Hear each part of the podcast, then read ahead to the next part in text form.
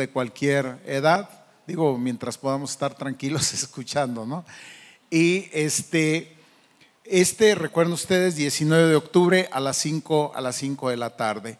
También, eh, como decía, nos decían en los avisos, este mes de octubre pues estamos llenos de varias actividades. 27, 28, saben, tenemos el retiro para varones. Espero que varios de los que estamos aquí pues ya estemos, ya estemos anotados, ya estemos inscritos, ¿no?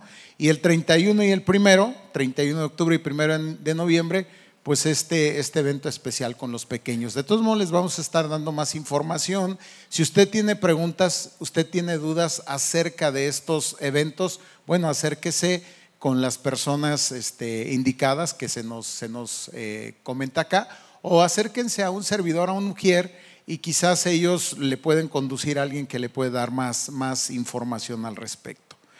Bueno, vamos a tomar un tiempo en la palabra. Yo le voy a pedir que abra su Biblia en el Evangelio de Lucas, en el capítulo 17. Hemos iniciado una nueva serie de mensajes que hemos llamado Los Milagros de Jesús. Hace 15 días yo hablé acerca de cuál es la importancia y el propósito de los milagros desde el contexto, digamos, del Evangelio. Este, Esteban, eh, la semana pasada, sé que él estuvo hablando sobre el paralítico de Bethesda. Y hoy queremos hablar de este, de, este otro episodio en la vida de Jesús, en donde diez leprosos son sanados.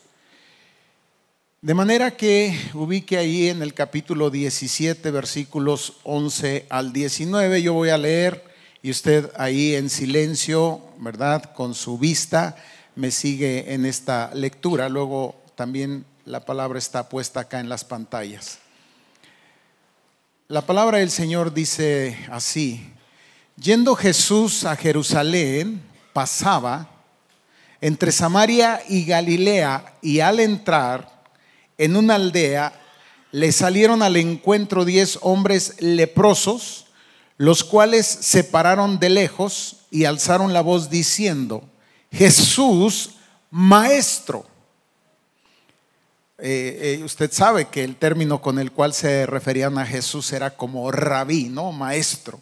Entonces vea cómo se refieren a Jesús como ese, ese gran rabí. Le dicen, Jesús maestro, ten misericordia de nosotros. Cuando él los vio, les dijo, id y mostraos a los sacerdotes. Y aconteció que mientras iban fueron limpiados. Entonces uno de ellos, viendo que había sido sanado, volvió glorificando a Dios a gran voz. Y se postró rostro en tierra a sus pies dándole gracias, y este era samaritano. Respondiendo Jesús dijo, ¿no son diez los que fueron limpiados? ¿Y los nueve dónde están? No hubo quien volviese y diese gloria a Dios sino este extranjero. Y le dijo, levántate, vete, tu fe te ha salvado. Señor, te damos gracias porque tenemos libertad para abrir tu bendita palabra y leerla. Pero ahora, Señor, necesitamos de la presencia de tu Espíritu Santo para que nos ayude a entenderla Permite que, Señor, podamos tener apertura, disposición del corazón y de la mente para que esa palabra tuya, tuya encuentre cabida en nosotros y pueda, Señor, producir el fruto que tú esperas. Tu palabra dice que cuando tú envías esa palabra, siempre se cumple el propósito para el cual tú la has enviado. Que en esta tarde así sea. Te lo rogamos en el nombre de Jesús. Amén.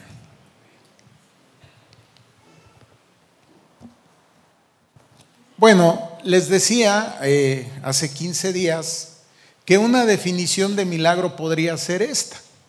Una, a lo mejor podríamos pensar en otras, pero esta es una. Un milagro es la manifestación de la gloria y el poder de Dios, sin duda alguna. Actuando, decíamos, de manera libre y soberana. Él es Dios. Él actúa, Él interviene para el cumplimiento de un propósito eterno. Ahora bien, también decíamos que los milagros que acompañan a Jesús tienen un doble propósito. Una de ellas es anunciar justamente la llegada del Mesías esperado.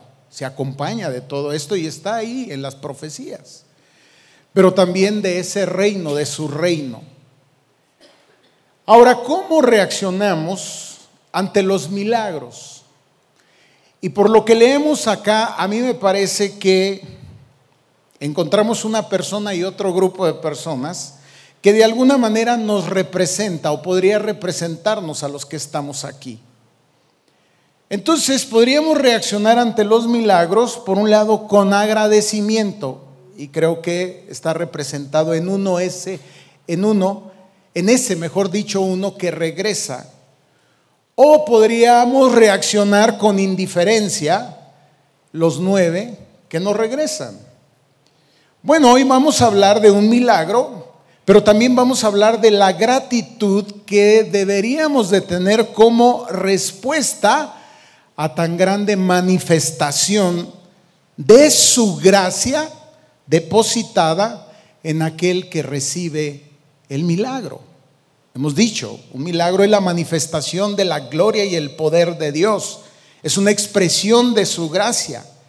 Yo digo, qué privilegio ser yo, ser tú, ser cada uno de nosotros en quienes esa gracia es depositada. ¿Cómo deberíamos de responder? Supongo yo que con gratitud. Ah, pero también hablaremos de la indiferencia que podemos mostrar ante nuestro benefactor, que en este caso es Dios. En ese momento, Jesús. Ahora, la proporción 9 a 1, uno que regresa 9 que no, hablan de que probablemente son más los que reaccionan con indiferencia. Yo espero que de esos nueve no haya ninguno aquí. Ahora, ¿qué nos lleva a Jesús? según lo que leemos en este pasaje. ¿Qué nos lleva a Jesús? Y creo que una de las cosas que nos lleva a Jesús es la necesidad. La necesidad nos hace ir en busca de Jesús. Pero algo que veremos es que si la necesidad nos lleva a Jesús, hay algo que nos regresa a Jesús. Y probablemente que nos hace el que nos mantengamos cerca entonces, si la necesidad es lo primero que nos lleva a Jesús, lo que nos hace regresar y querer mantenernos cerca es el agradecimiento. Diga conmigo, agradecimiento. Eso es lo que necesitamos. Hay una historia aquí. Se nos habla de 10 hombres que padecen una enfermedad. Y a lo mejor usted ha escuchado hablar sobre la lepra, pero no sé si alguien ha visto un leproso. Déjeme decirle que tuve, yo no puedo decir la bendición, porque no creo que es una bendición ver a un enfermo, simplemente se dieron condiciones para ver de cerca, conocer de cerca un caso. De allá de donde yo vengo, de Michoacán, no se ponga de pie, no se preocupe. De la ciudad, de la metrópoli de la cual yo vengo, en un pueblo, pues. Conocía a un hombre leproso y se decía que en ese lugar también había un leprosario y un leprosario era un lugar que estaba reservado precisamente para aquellos que padecían esta enfermedad.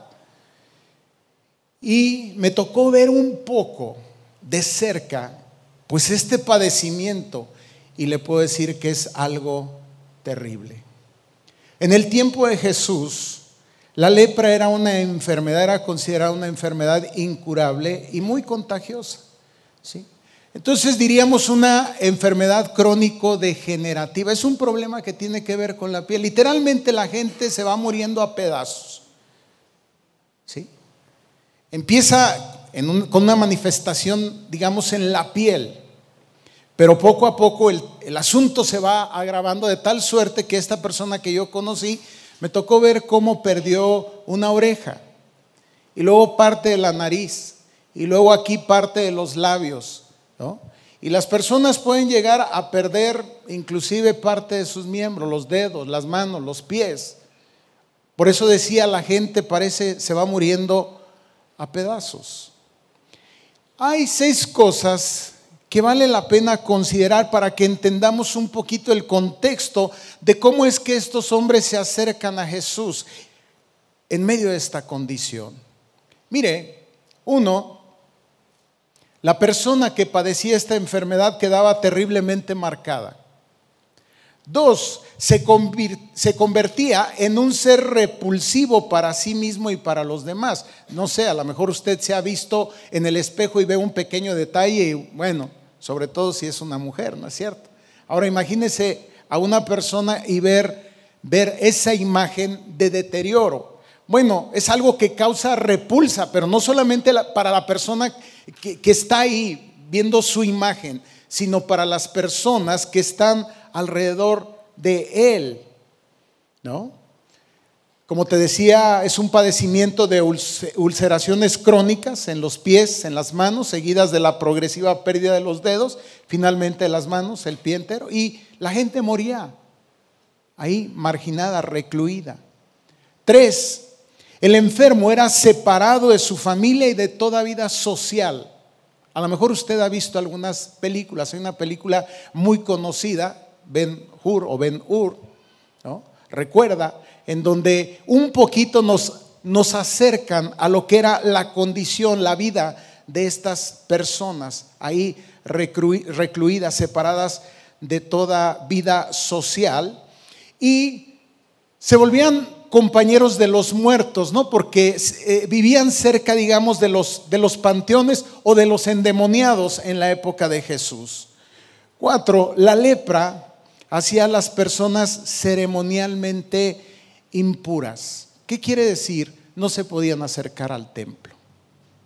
Era tan difícil su condición que se les pedía a los leprosos que llevaran una campana, como un cencerro, imagínese usted para que cuando la gente se acercara a estos lugares y de repente ellos veían que alguien se acercaba, ellos empezaban a sonar la campana para que se supiera que ahí estaba un leproso y a veces empezaban a gritar ellos, leproso, leproso, leproso, para que la gente tuviera tiempo, digamos, si iba por el mismo camino de cambiar de camino, darse la vuelta, no sé, la gente les Entonces era una condición terrible.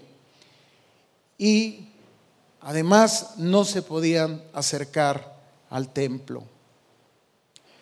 Esto hacía o llevaba a pensar al leproso de que quizás Dios mismo lo había rechazado. Y no solamente al leproso, sino la gente que los rodeaba, llegaba a tener esta consideración para, para ellos, bueno, pues qué pecado habrá cometido. Te recordará que había mucho eso en el tiempo de Jesús. En una ocasión Jesús entrando a una aldea, había un hombre ciego y los discípulos le, preguntaron, ¿quién pecó, este o sus padres, para que este hombre esté así? Entonces imagínense cuál era la condición de un leproso. Por último, el leproso se entendía o se le veía como un muerto en vida. Dice la palabra que acabamos de leer, que estos leprosos se acercaron a Jesús. Y sí, se entiende desde lo que dijimos, ¿no? Había una necesidad. Y cierto, la ley se los prohibía, pero ¿sabes qué? ¿Qué hace uno ante una necesidad? No hay oposición, no hay argumento, no hay obstáculo que, no, que lo detenga uno, que uno no hace. Y ellos hicieron lo que necesitaban hacer, rompieron las reglas. Y se acercaron, quizás ante la repulsa de la gente que acompañaba a Jesús. No sé si algunos salieron despavoridos. No lo sé. Entendemos ahora por qué dice que se mantuvieron a la distancia. En otra ocasión inclusive uno se atrevió y llegó hasta la misma presencia de Jesús. Estos no, a la distancia. Quizás al ver la reacción de la gente, no lo sabemos. Guardaron una distancia y desde allá empezaron a gritar, pero ponga atención en lo que ellos gritaban, clamaban, alzaron la voz diciendo, Jesús, y agrego, maestro, Jesús, rabí, ten misericordia de nosotros. Sí, se habían puesto de acuerdo. Parece ser que al acuerdo que habían llegado es que ahí, frente a ellos o cerca de ellos o pasando por ahí, como nos dice el texto, entre Samaria y Galilea, Jesús está pasando. Y ellos empezaron a clamar, a gritar. Es interesante por lo que adelante leeremos que uno de estos diez leprosos era un samaritano. Probablemente los otros no, probablemente los otros eran judíos. O bueno, no se nos da más información. Y es interesante por algo, porque sabemos que los judíos y los samaritanos no se llevaban entre ellos. Y qué interesante que en la unidad, ahí donde en la comodidad hay cosas que nos separan, en la necesidad hay cosas que nos unen. Y ahí se habían roto, por así decirlo, todos los problemas étnicos estaban en una misma situación. Eh, eres samaritano, no importa. Jesús está de paso. Y vino este hombre, este samaritano también, y junto con los otros nueve comenzó a clamar y a gritar, Jesús, Maestro, ten misericordia de nosotros. Y por supuesto, dice la escritura que Jesús los vio. Y, y bueno, Qué importante es que Jesús nos vea. Jesús nos conoce, Jesús sabe, Jesús ve nuestra necesidad. Y algo que también sabemos, que este, este Hijo de Dios, este Mesías esperado, pues sí, se presenta como alguien que se compadece ante el dolor y no se hace esperar su respuesta. Les dice a la distancia, vayan con el sacerdote, preséntense delante de él. ¿Por qué con el sacerdote? Bueno, habría que otra vez entender un poquito el contexto, habría que ir al Antiguo Testamento y leer y estudiar el libro de Levítico y podríamos entender de qué se trata. Los que diagnosticaban el tema de la lepra eran los sacerdotes y también ellos eran los que determinaban si esa lepra había sido quitada, algo había ocurrido y entonces la persona se podría integrar nuevamente a la vida social. Jesús no declara una palabra sobre ellos, no dice como en otra ocasión, sé limpio, no dice sé sano, no extiende la mano, nada, simplemente les da una orden, vaya. Y ellos podrían haber argumentado, podrían haber dicho, ¿de qué hablas? O sea, para empezar, no nos podemos acercar ni a Jerusalén, ni mucho menos a, por lo que dijimos, al templo. Sin embargo, podemos ver que ellos creyeron y confiaron en lo que Jesús les estaba diciendo. Y eso se llama fe. Y lo que sigue es algo que acompaña a la fe, que llamamos obediencia. ¿Qué fue lo que hicieron? Lo que Jesús les pidió. ¿Qué va a pasar? No lo sabemos, pero obedecieron a Jesús y se pusieron en marcha para ir y para presentar, para presentarse delante de los, de los sacerdotes, para que ellos declararan, diagnosticaran cuál era su situación ejercieron fe ante la palabra de Jesús. Y esto, cuando ejercemos fe ante la palabra de Jesús, lo manifestamos o lo reflejamos a través de nuestra obediencia. Y ellos estaban haciendo esto. Y bueno, lo que leemos. Los ve, les dijo, vayan, muéstrense a los sacerdotes y aconteció que mientras iban les ocurre el milagro. ¿Cómo? Bueno, no sé cómo, cómo pueda usted imaginar, pero empiece a considerar que se empiezan a ver el uno al otro y, ¿qué diríamos? Sorpresa. Yo digo, milagro. No hay nada, está limpio. Quizás como alguna vez escuchaste de parte de alguien que dio un, parte médico, lo que yo te he platicado de mi propio padre, diciendo el oncólogo, don Juan, usted está limpio, no hay nada. Así ocurren los milagros. Ocurren. Y bueno, y aconteció que mientras iban fueron limpiados. Y entonces, donde nos vamos a detener un poquito más. Uno de ellos, viendo que había sido sanado, y lo primero que me pregunto, ¿y los otros no?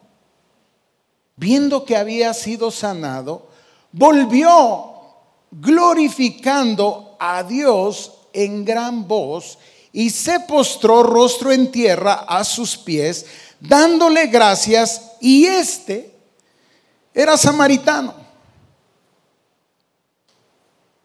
Respondiendo Jesús dijo, ¿no son diez los que fueron limpios? Nos queremos detener aquí para hablar sobre el tema del agradecimiento. Me parece que es algo que debería de derivar ante el reconocimiento de que Dios ha depositado su gracia en nosotros, ha manifestado, le ha placido manifestar su gloria y su poder con un propósito, con una intención, y lo veremos, con una intención. Solo uno volvió agradecido. Un escritor decía que no se puede ser agradecido e infeliz. En otras palabras, las personas que son agradecidas viven felices y lo veremos. Mire, se hizo un estudio un grupo de investigadores en una universidad en Estados Unidos hicieron un, estudio alrededor del tema de la gratitud, del agradecimiento. Y descubrieron lo siguiente, que aquellas personas que escribían cinco cosas antes de comenzar el día por las cuales se mostraban o se encontraban agradecido, incrementaban el 25% su nivel de felicidad para, esa jornada o para ese trayecto. Estamos hablando de un asunto que se trabajó y se investigó. Y yo quise acercarme un poco más a esta investigación y conocer y saber y entender por qué es que la Biblia nos invita y nos dice, de, dad gracias en todo, porque esta es la voluntad de Dios para con vosotros en Cristo Jesús. En otras palabras, Dios nos invita a que nosotros vivamos de manera que agradecida, con gratitud. Y entonces aquí viene el punto. La gratitud por la obra de Dios en nosotros debe o debería llevarnos a querer seguir a Jesús. Lo que te decía, la primera necesidad nos acerca a Jesús, o el, el primer acercamiento con Jesús tiene que ver con una necesidad. A lo mejor tú llegaste por una necesidad a los pies de Jesús. Estos diez hombres vinieron delante de Jesús con una necesidad. Pero el regreso, la vuelta, lo que nos acerca, lo que nos regresa, nos acerca. Y nos puede llevar a querer permanecer con Jesús, seguir a Jesús, es la gratitud. Es la gratitud. Porque la gratitud es una razón más fuerte que el interés personal para seguir a Jesús. El interés satisfecho, ¿sabes algo? Pierde su fuerza. Bueno, por lo que vine, ya lo obtuve. ¿Te suena conocido? A veces los niños son así, ¿no? Se acercan a nosotros como padres porque, digamos, quieren algo, tienen una necesidad. Y cuando obtienen aquello de nosotros se van así como, ya lo tuve, ya lo tengo, ya lo, ya lo tuve. Bueno, entonces no deja de ser, con todo respeto, una actitud egoísta. Pero la gratitud mantiene su fuerza, pues se concentra en la bondad del otro. Ya no, es, ya no soy yo, es con aquel con quien estoy agradecido. Entonces, cuando solo seguimos a Jesús por los milagros, es porque nuestro corazón es egoísta. Es más, él una vez se los dijo. Sabía que él les daba de comer a las multitudes. Y un día le dijo, miren, miren, vamos, vamos a aclarar las cosas. La verdad es que ustedes están acá porque, pues sí, les doy de comer. Sí, porque, pues hago milagros. Pero yo quiero que ustedes estén aquí por algo más. Quiero que estén por mí. Y lo veremos al final. Cuando solo seguimos a Jesús por los milagros es porque nuestro corazón es egoísta. Pero cuando seguimos al Señor por gratitud, podemos ver que nuestro corazón realmente está amando a Jesús. Usted puede ver en la Biblia muchos casos en los cuales Dios obró, operó milagrosamente y se volcaron sobre él. A partir de ahí ellos querían estar con Jesús. Pregúnteselo al endemoniado Gadareno. Señor lo libera. Recuerdan, habían cruzado a Gadara. ¿Se acuerdan de esto? De la región de Galilea habían ido a Gadara en, en una barca.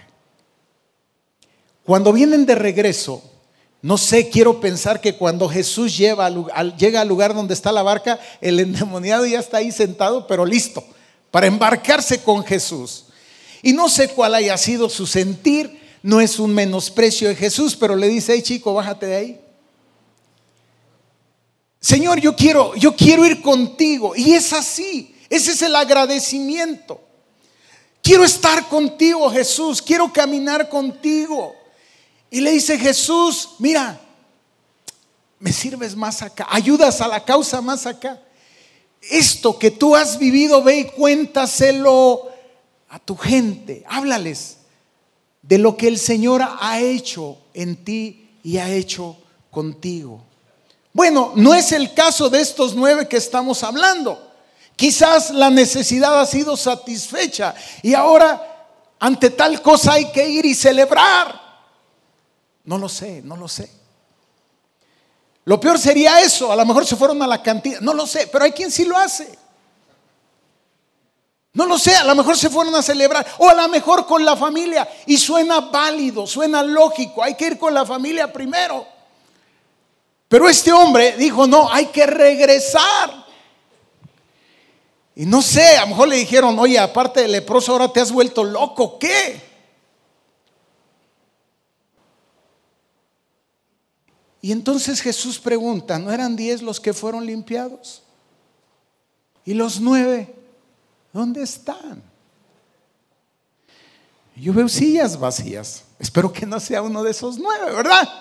Que estén en otro lado donde no debieran estar. Pero bueno, ¿y los nueve dónde están? No hubo quien volviese y, diese gloria a Dios sino este extranjero.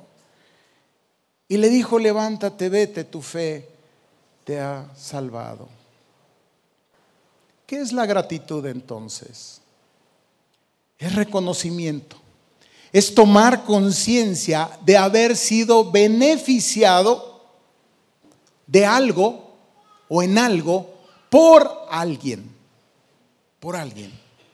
Y regreso, regreso a este estudio y este análisis que se hizo y ellos encontraron algunas cosas bien interesantes que creo que bien pueden encajar con lo que yo veo aquí.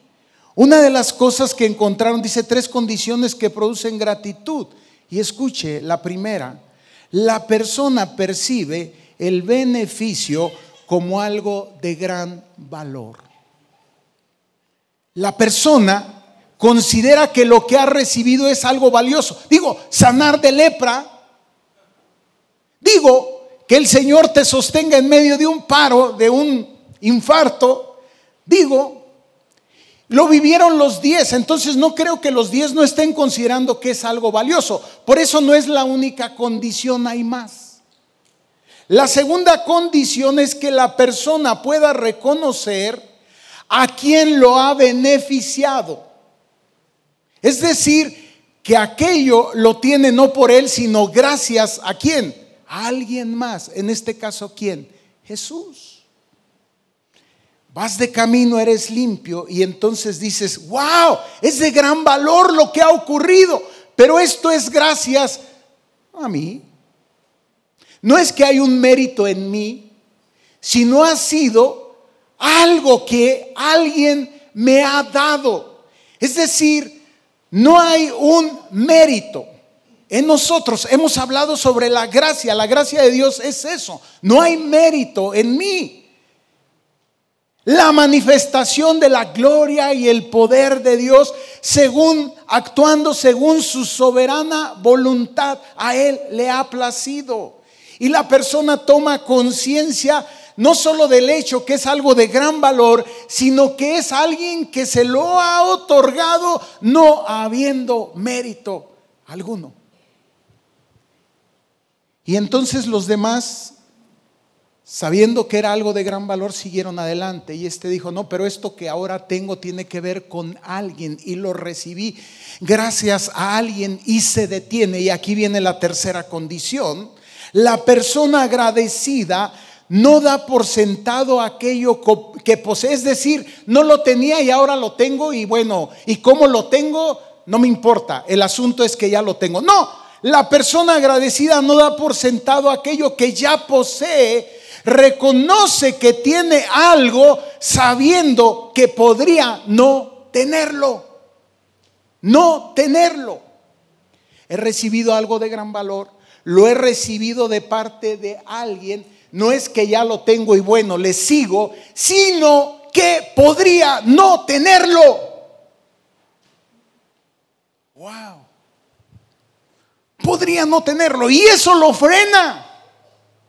Y eso lo detiene en su marcha.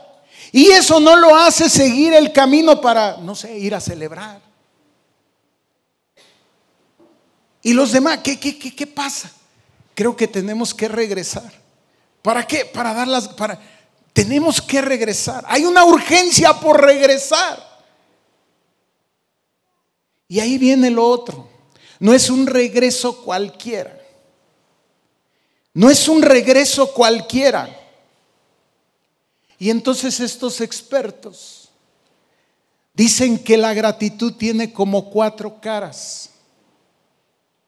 O la manifestación o la expresión de la gratitud. Y ellos le pusieron estos nombres, intensidad, frecuencia, amplitud y densidad. ¿A qué se refiere? Intensidad, que la persona que toma conciencia que recibió algo grande que la persona que toma conciencia que lo recibió de alguien y que la persona que toma conciencia que lo tiene pero podría no tenerlo, ante eso reacciona con mucha intensidad de tal suerte que no lo puede ocultar. Ah, hay expresión.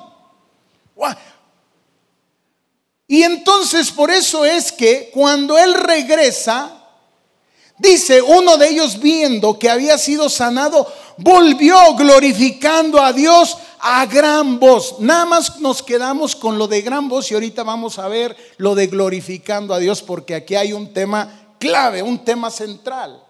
Es decir, hay, no sé cómo gritaban, maestro, ten misericordia de nosotros, pero yo estoy seguro que su grito de celebración era mayor que su grito de imploración.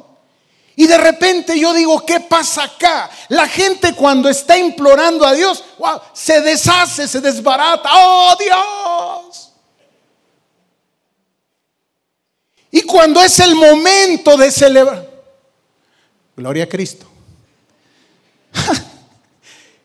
¿Qué pasa?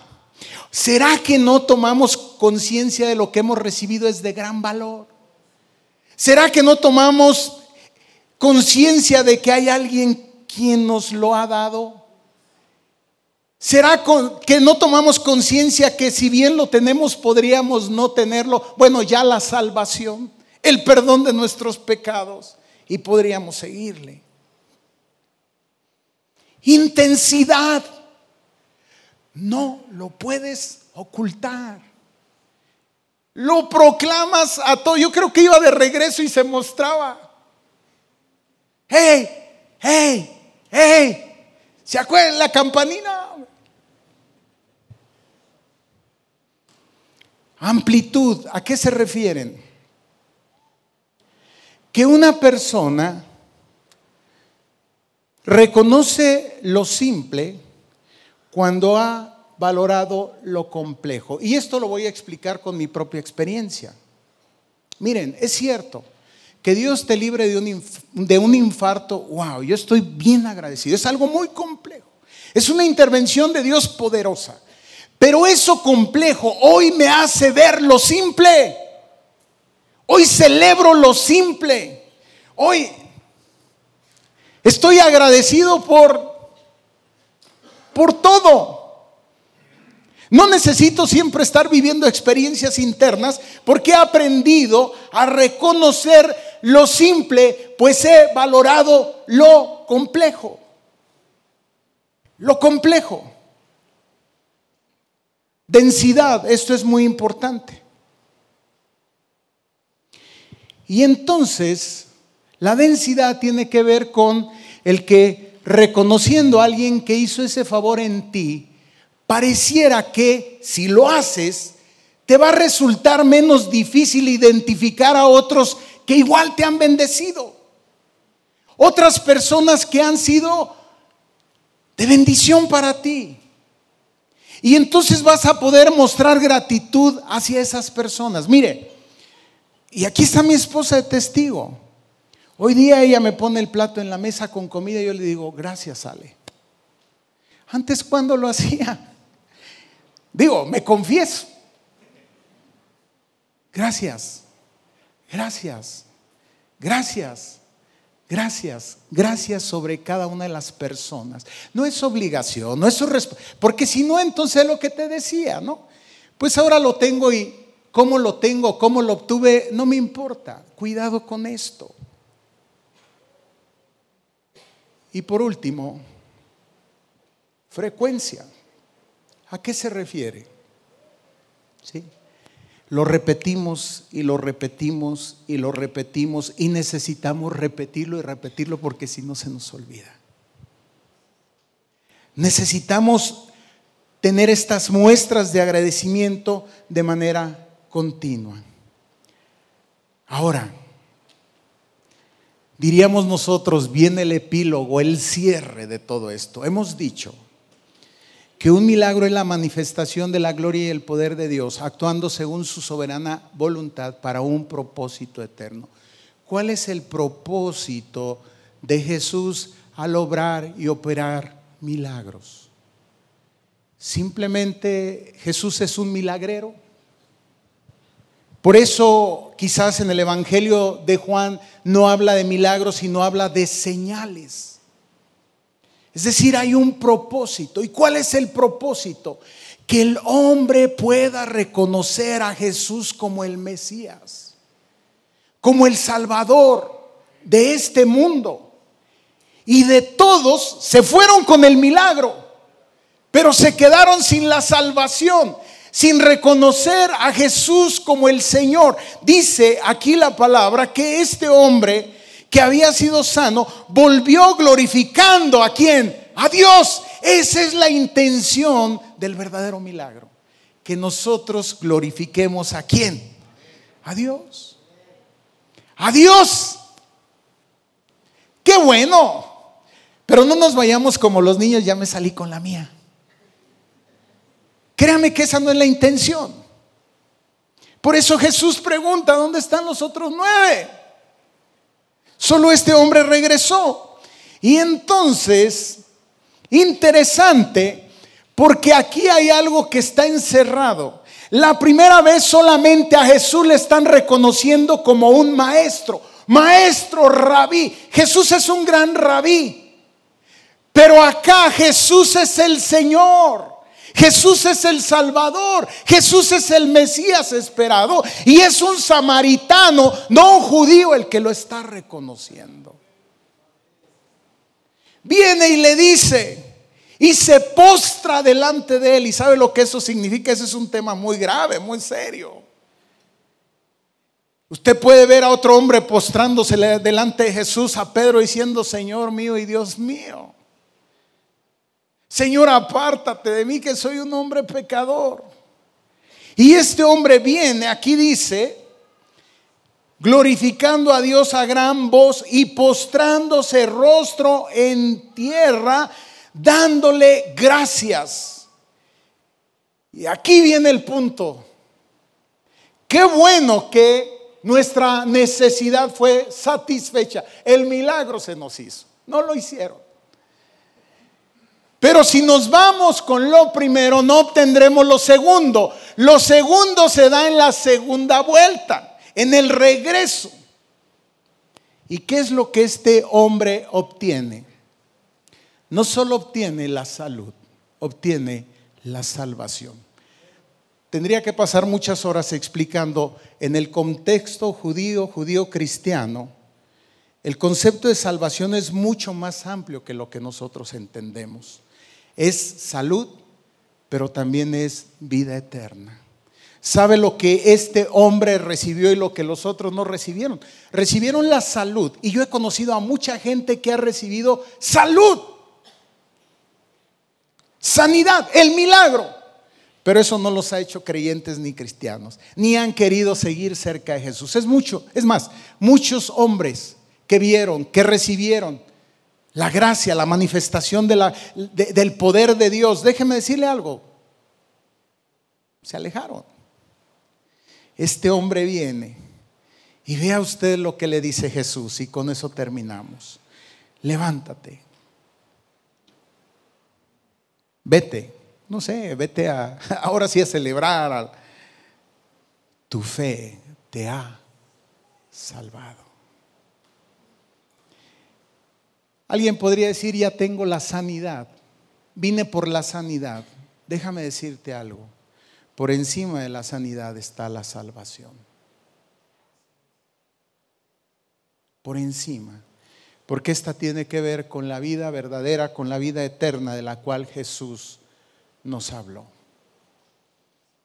Tarde que temprano, los diez leprosos se murieron. ¿Está de acuerdo conmigo? A lo mejor no de lepra, de otra cosa. Me dijo el cardiólogo Ismael, hombre, tranquilo. A lo mejor para adelante ni siquiera es del corazón de lo que te vas a morir, te puedes morir de cualquier otra cosa. ¿Qué quiere decir? Que a final de cuentas me voy a morir. ¿Estás de acuerdo? Ah, pero si yo tengo salvación en Cristo, entonces en Él me he asegurado una vida eterna. Gratitud, agradecimiento, viva agradecido y experimente que sí, es real. Vives más feliz. Ponte de pie.